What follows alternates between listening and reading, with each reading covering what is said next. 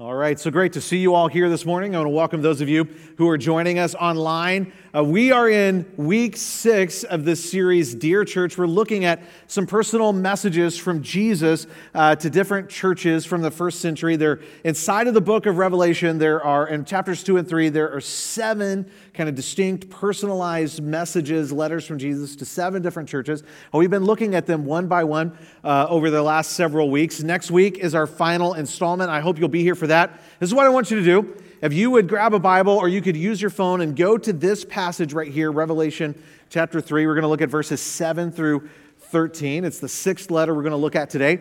If you're kind of unfamiliar with how the Bible's laid out, that's fine. Revelation is the very last book in the Bible, so this should be very easy to find.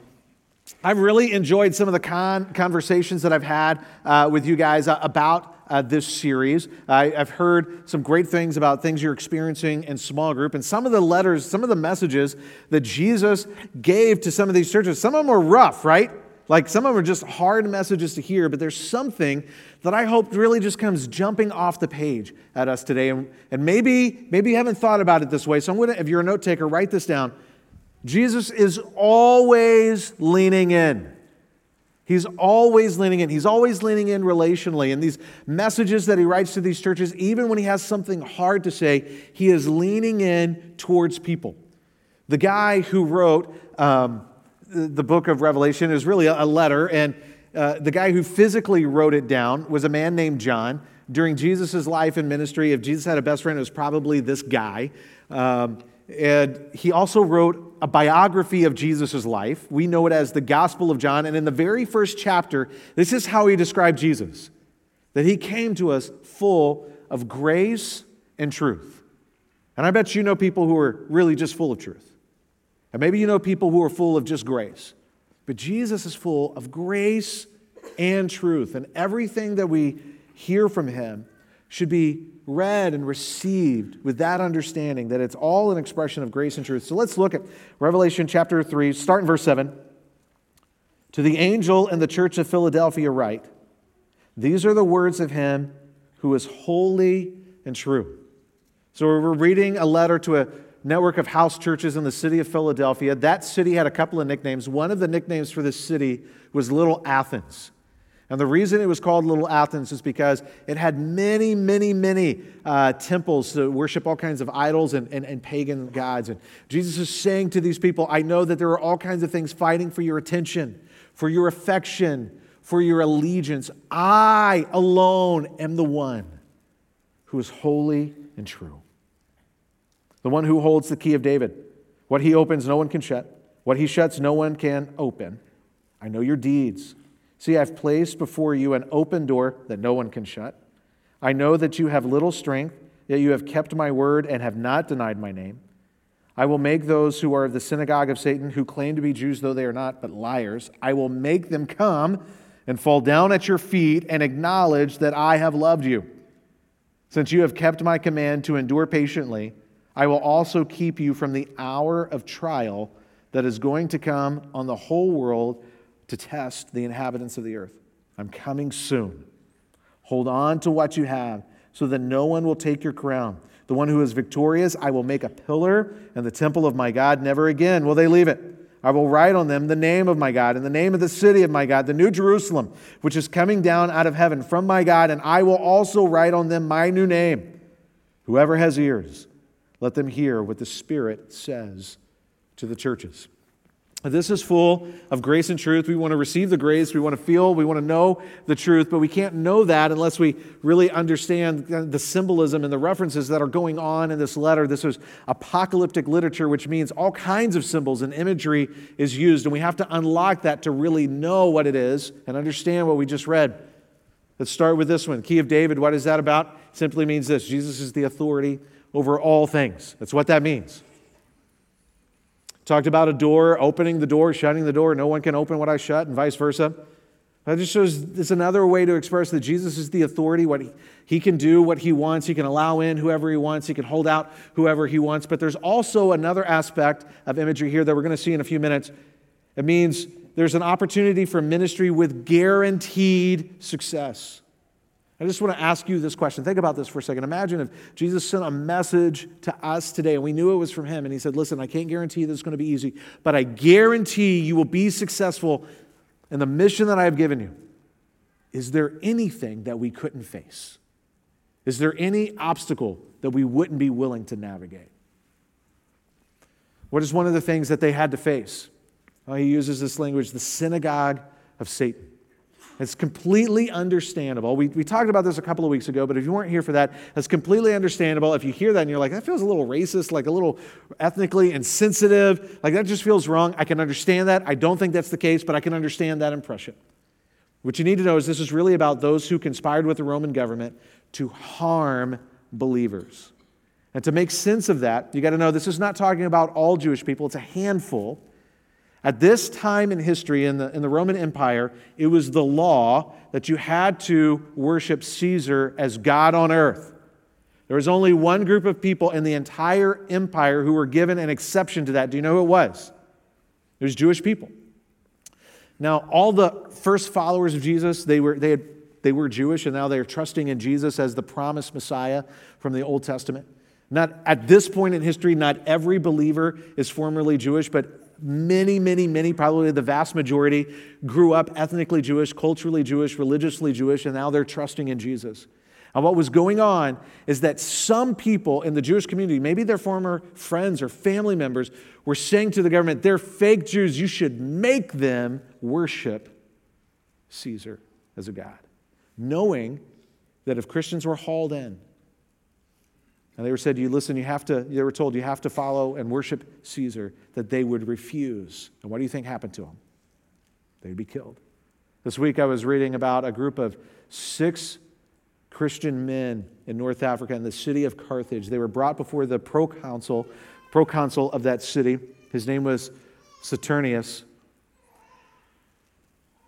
And he said, Listen, you got to drink a cup of wine and hail Caesar as Lord. And they wouldn't do it. They weren't going to worship Caesar as a, as a God. And, and they said, listen, we, we pay our taxes, we engage in business, we're peaceful. You really don't have anything against us, but we're not going to worship, we're not going to worship Caesar as God. And Saturninus said, You got to do it. He said, I'll tell you what, I'll give you, I'll give you 30 days to change your mind. You know what these six guys said? One of them stood up and said, You can do it today, or you can do it 30, 30 days from now, but we're not changing our answer. So if you're going to execute us, you might as well do it now. And he did. And anybody, anybody who would intentionally take innocent people and put them in that situation, that is evil. And that's, what, that's what's being referenced here. He talks about there's going to be an hour of trial. And whenever people read Revelation, it's natural to kind of like, is what I'm reading in Revelation what's happening in the news right now? That's normal. I get it. I'm in the school of thought that Revelation was not written with Americans in mind to watch the news and try to decode everything that's happening. Maybe I'm wrong. Like, I just don't think this letter to that church was about us in that way. Whatever is going on right here, everyone kind of agrees with this. It's divinely orchestrated hardship or judgment by God that He brings about, and He's working in situations with the whole point of causing people to turn to Him and repentance. And the word is used to describe it, it's a test. And a test is never about God trying to figure out what's going on inside of us. He knows. Like, God's not trying to figure out, are you a good enough person? Are you a good enough Christian? That's not it. This is a test designed to cause people to be exposed or be to reveal to themselves what their true allegiances are, what their true character is. The test is for us to learn, not for God to learn. And who is it really for? The inhabitants of the earth. And believe it or not, that's symbolic language. It means those people whose citizenship is not in heaven, those people who are not citizens of the kingdom of Jesus. These are folks who have not yet turned to Jesus by faith and repentance. And so he says, he says to this church, listen, hold on, endure. Remember your crown. And crown is reward language, but it's not like something you earn. It's not like you're getting a gold star from Jesus because you were a good enough person. That's not it. It's celebrating rewarding outcomes. It's the outcomes related to faithfulness and ministry. It's the kinds of things that we can show this is what we did with our time. This is what we did with our life. Jesus, I was faithful. I engaged in ministry, and, and, and I just, these outcomes, I lay it at your feet. as a way to celebrate you. The focus isn't on us, it's on Him. The Apostle Paul talked about this imagery a lot, and he often used it to describe all of those people who are in heaven, all of those people who come to faith in Jesus because of his influence or because of our influence. It's like a, it's like a crown, it's special imagery to communicate. It's really about Jesus and his glory and other people, not about us. He describes this kind of weak and wobbly church that has little strength as I'm going to make you a pillar, as a trophy of honor and strength. I want to pause and recognize it expresses itself in different ways. But every culture on the planet for all of human history esteems power and prestige and privilege and wealth. Now, that's okay, I get it. I like those things too. But Jesus doesn't care about that stuff. The stuff that we so often care about, he doesn't care about. And the things that he cares about, too often we don't care about. He doesn't care about what we bring, He doesn't care about what we have, He doesn't care about what we can do on our own. He esteems and He values those who come to Him in humility and are faithful to Him.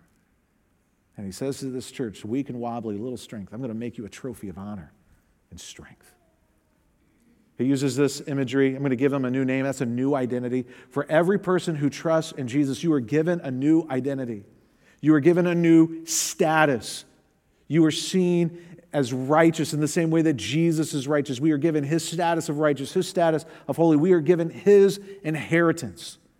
We're brand new in him. And the last imagery that I want to emphasize is New Jerusalem.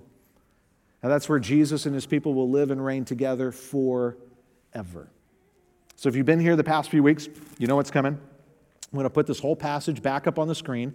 I'm going to take out all the symbolism and all the references, and I'm going to replace it with what it was intending to communicate. So let's read this together. To the angel of the church in Philadelphia, write These are the words of him who is holy and true, who is the ultimate authority over all things.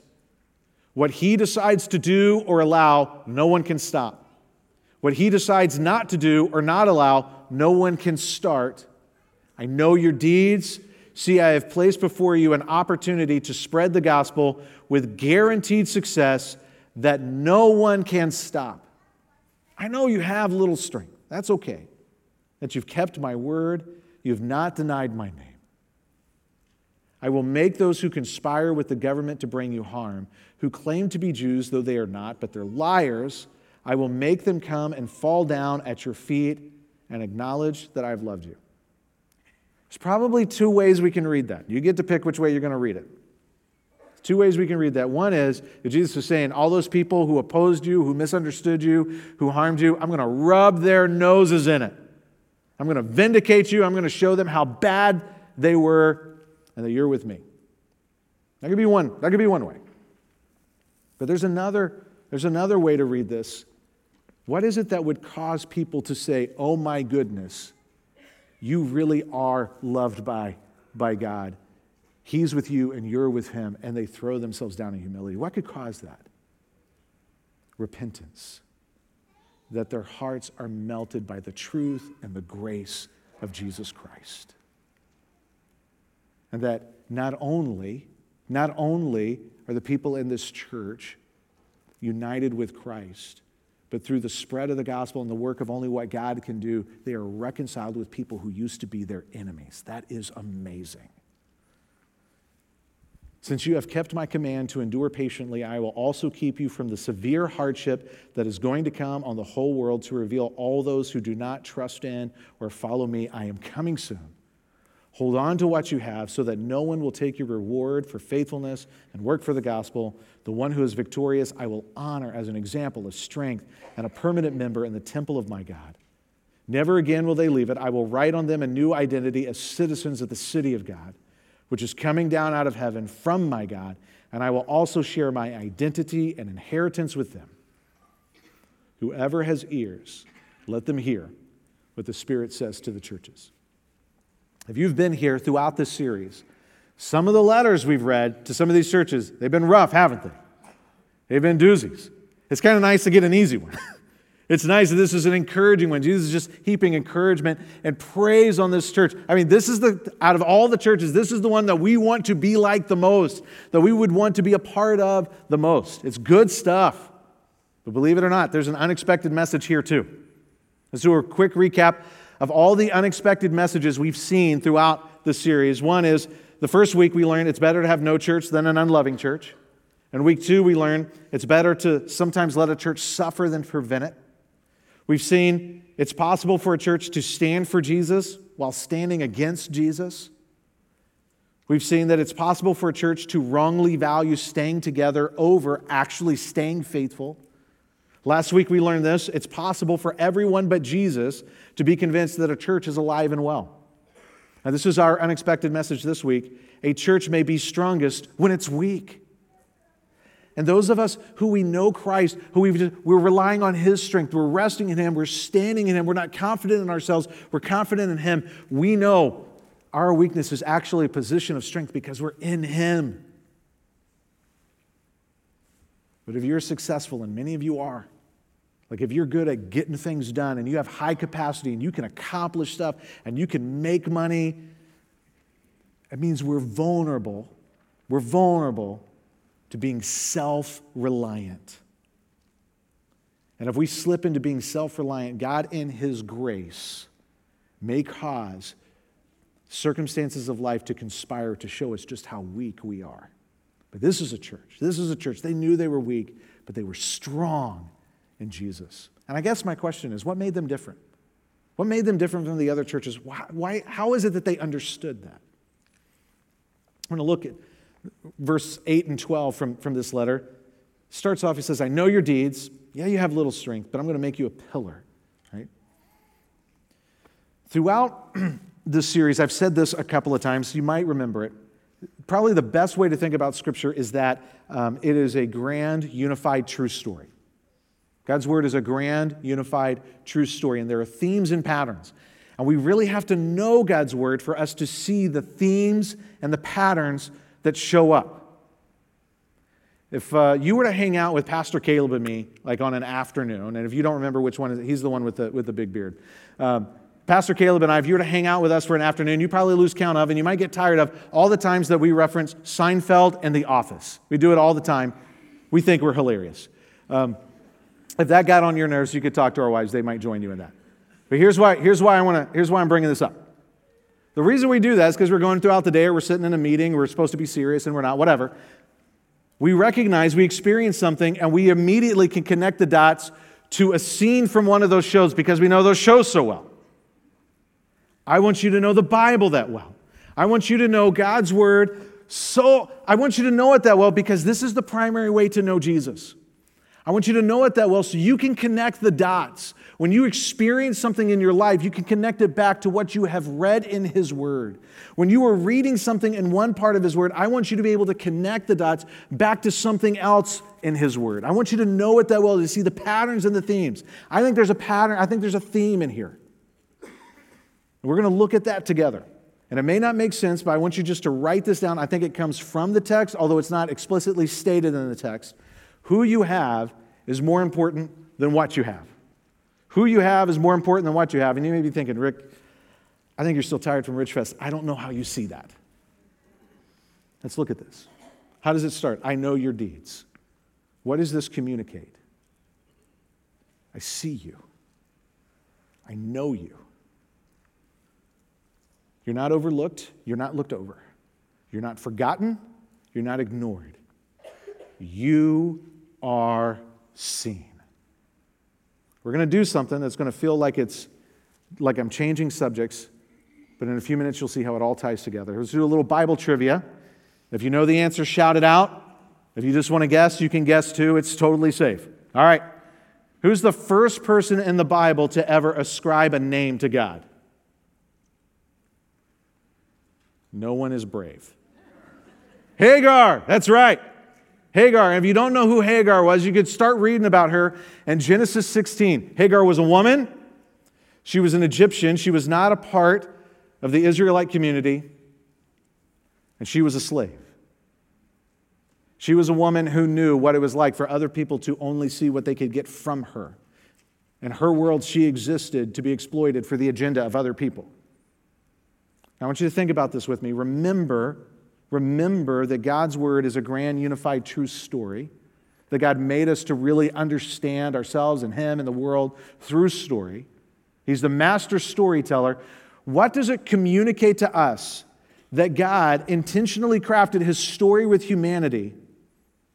That this woman who was from an outside community and who was a slave, that she's the first person to be given the privilege to give God a name. What does that tell us? It tells us from God's perspective, there is no hierarchy of value among people.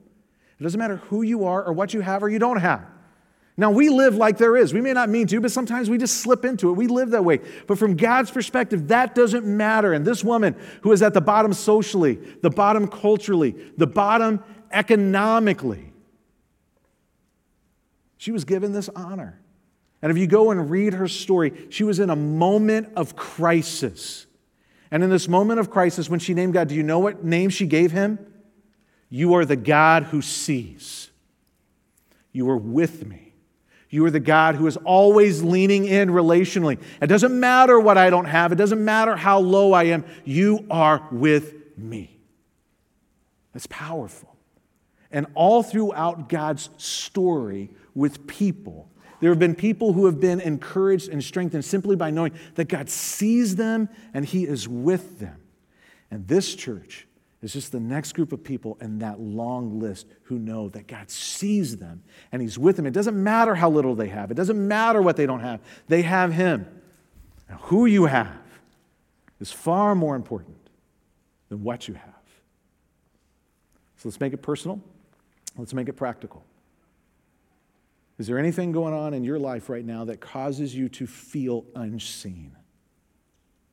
That causes you to feel alone and ignored? Maybe it's the way people are treating you intentionally or unintentionally.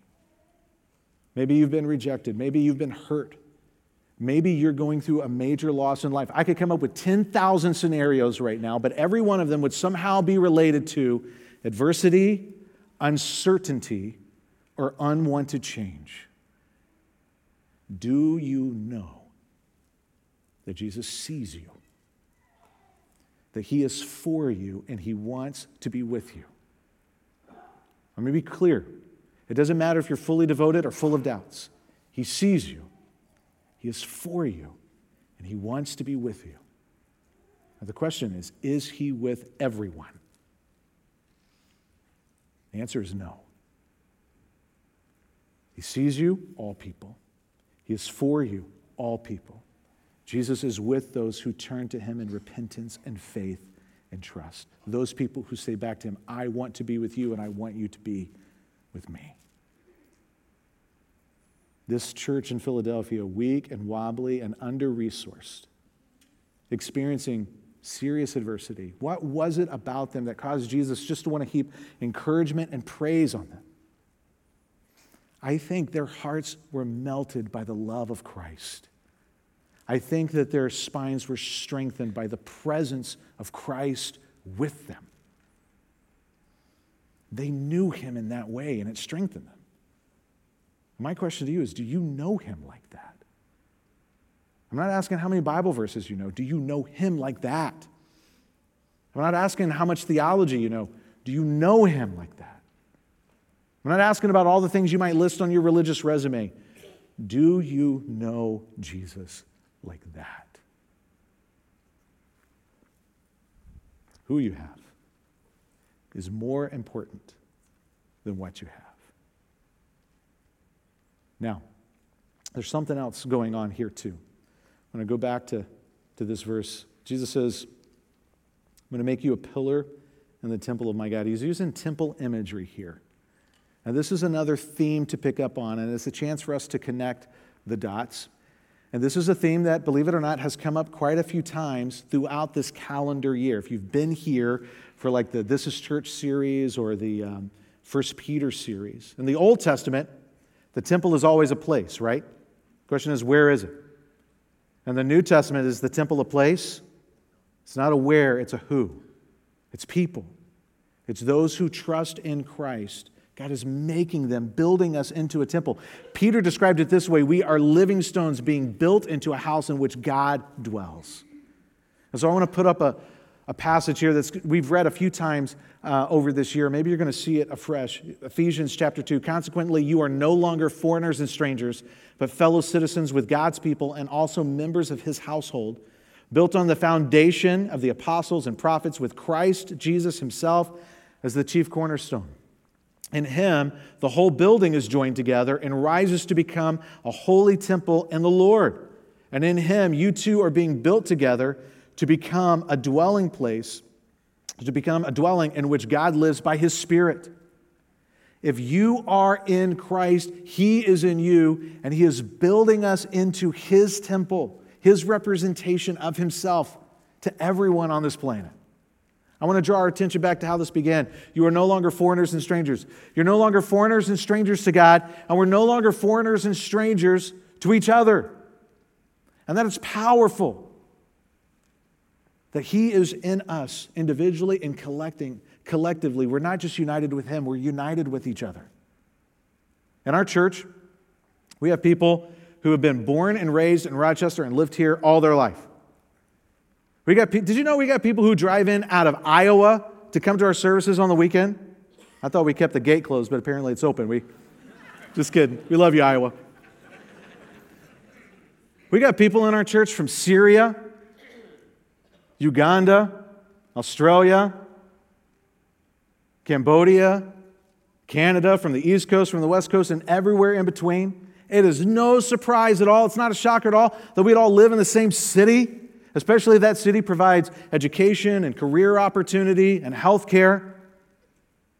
But there is no natural reason that we would all sit in here together, stitched together in unity.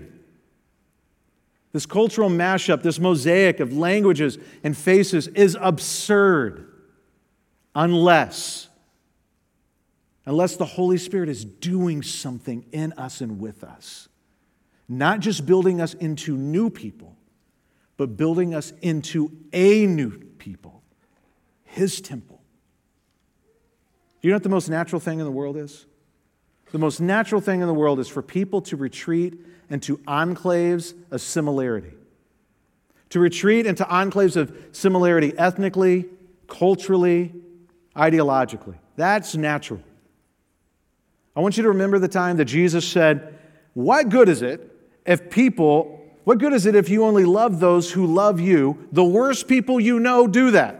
You know what he was saying? Big whoop. Not impressive. Not a virtue. Everybody loves the people who already loves them. Everybody loves the people who are like them and who are easy to love. That's natural. It's supernatural. It's supernatural when people come together who have every reason to be divided, but they find unity and a new identity in Jesus. And they find unity and a new purpose that comes from Jesus. That's supernatural. And he's saying, remember, who you have is more important than what you have. We have him. And by his grace and by his power and by his work, we have each other. And this church in Philadelphia, how did they thrive in the middle of adversity? What made them different? They were truly and deeply with Jesus and each other. They were truly and deeply with Jesus and each other. Is there anything, is there anything that could talk you out of really being with Jesus? Why would we let that continue? Is there anything that could talk us out of really experiencing and move community and moving towards each other? Why would we let that continue? Is there anything that could talk us into allowing a wedge of division to remain between us and anybody else here. Why would we let that continue? Who you have is more important than what you have. So, one more thing I want to focus on. Jesus said to them, See, I've placed before you an open door that no one can shut. And this is language that communicates guaranteed success. You're going to have guaranteed success. Not guaranteed that it's easy, but guaranteed success. And because of that, let's ride with Jesus. Let's be active and let's join him in what he's about. He's saying to this church, you have guaranteed success. And so this is what I want us to write down perseverance isn't passive. We're going to be about his business, be about what he's about. The summer before my 10th grade year in high school, my dad, for the very first time, became a pastor and he was in like this super rural area and the, out in the country in southern Georgia. It was so country. One day I was out running and I got attacked by a goat, and my dog had to fight the goat. That's a story for another time, but that's a true story. Now, there's nothing wrong with small, there's nothing wrong with country, there's nothing wrong with rural, but this little tiny church, it was a dead church. Like sometimes we'd have Sunday morning, no one would show up. One time, just one retired couple showed up for service. And my dad was like, Is this normal? They're like, Yeah, it happens sometimes. He says, So what do you do when you're the only ones who show up? And they say, We just sit in our pew for the hour. Because, you know, we want to show Jesus we're faithful. Like they didn't sit there and like read the Bible. They didn't sit there and sing a song. They didn't sit there and pray. They just sat there for an hour in silence and then got up and went home. I guess that's not nothing, but it's not something either. Like perseverance isn't just showing up, it's being active. Tony Evans is a pastor who I deeply admire. I've respected this man since before I had a driver's license. I love what he says. He says, Church is not for spectators. What was this church in Philadelphia doing while they were enduring? They were getting after the mission. They were getting after the business of Jesus. They were, they were pursuing and living for the purposes of Jesus, not themselves.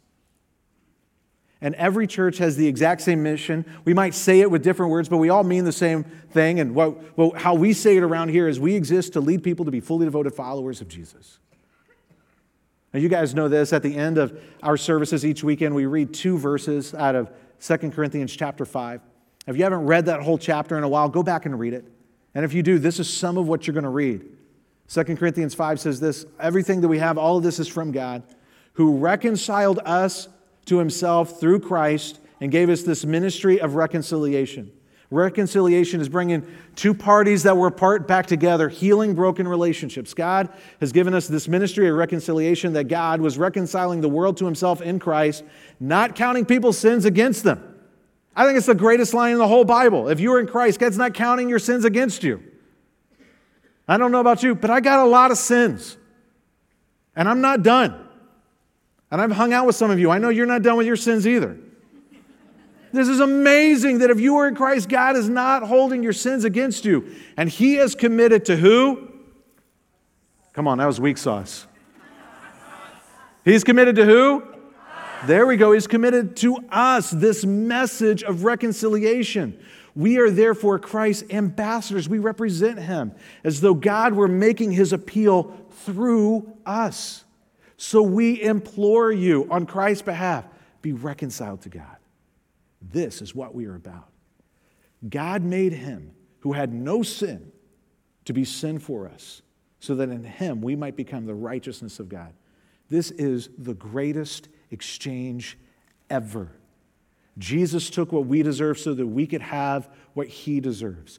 On the cross, Jesus took on all the sin so that when we trust in him, we get all of his righteousness credited to us. And this little church weak and wobbly, under resourced, leveraged their time, all that they had, to be about the message of reconciliation, to join Jesus in sharing the gospel with as many people as they could. This church had another nickname. Excuse me, not the church, but the city.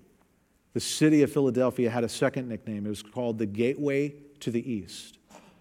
They were perfectly positioned in this city because it was the crossroad of two major highways that allowed them um, to be able to share with great success the gospel all over the known world at that time.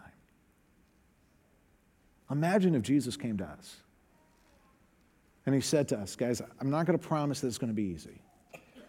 I can't promise you that everything's going to go your way. I can't promise you that the wind's always going to be at your back. I can promise you this You'll have success if you ride with me. You'll have success if you join me. I'll guarantee success if you unite with me, unite with each other, and live for my purpose. This letter ends the way every letter ends. Whoever has ears, let them hear what the Spirit says to the churches. And based on this, based on this line, we have the same series thesis. We end our message with this each week. Knowing the truth doesn't change anything, submitting to the truth changes everything. For my friends who've never been to Rochester, I like to describe our city like this. You know this. We are the most unlikely member of the fraternity of globally important cities. We're this Midwest town surrounded by cornfields, and the world comes to Rochester. You know that. You know, we got millions of people who come to our city every year. And kind of like Philadelphia, we are perfectly positioned to be able to make a dent, to be able to make an impact in spreading the gospel, not just here, but around the country and around the world. May we be people whose hearts are melted by the love of Jesus, whose spines are strengthened by knowing that He is with us and we are with each other. May we have ears to hear and a heart to understand and join Him in what He is about. Will you pray with me? Heavenly Father, thank you for making sure we know about this little church. God, thank you for making sure that we know about their amazing impact, maintaining their account so that we can we could aspire to be like them, not because we're really chasing after them, but, but we want to be with you. We are so grateful for all that Christ has done for us, in us, and with us.